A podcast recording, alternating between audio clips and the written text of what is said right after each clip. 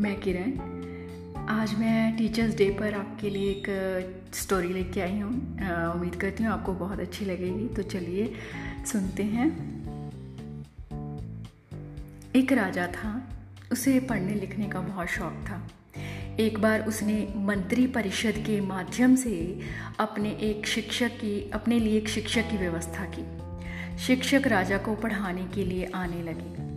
राजा को शिक्षा ग्रहण करते हुए कई महीने बीत गए, मगर राजा को कोई लाभ नहीं हुआ।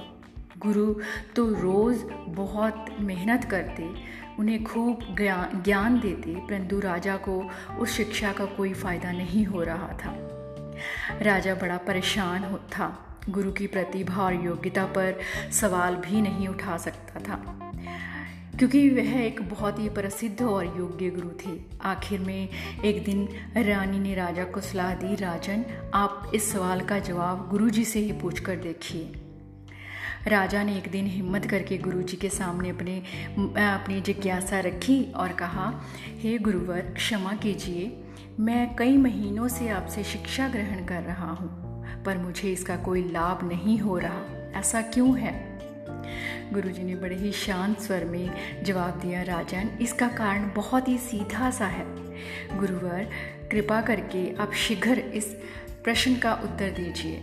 राजा ने गुरुजी से विनती की। गुरुजी ने कहा, राजन, बात बहुत छोटी है, परंतु आप अपने बड़े होने के अहंकार के कारण इसे समझ नहीं पा रहे हैं और परेशान और दुखी हैं। माना कि आप बहुत बड़े राजा हैं। आप हर दृष्टि में मुझसे पद और प्रतिष्ठा में बड़े हैं। परंतु यहाँ पर आपका और मेरा रिश्ता एक गुरु और शिष्य का है।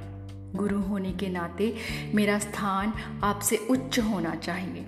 परंतु आप स्वयं ऊँचे सिंहासन पर बैठते हैं और मुझे अपने से नीचे आसन पर बिठाते हैं।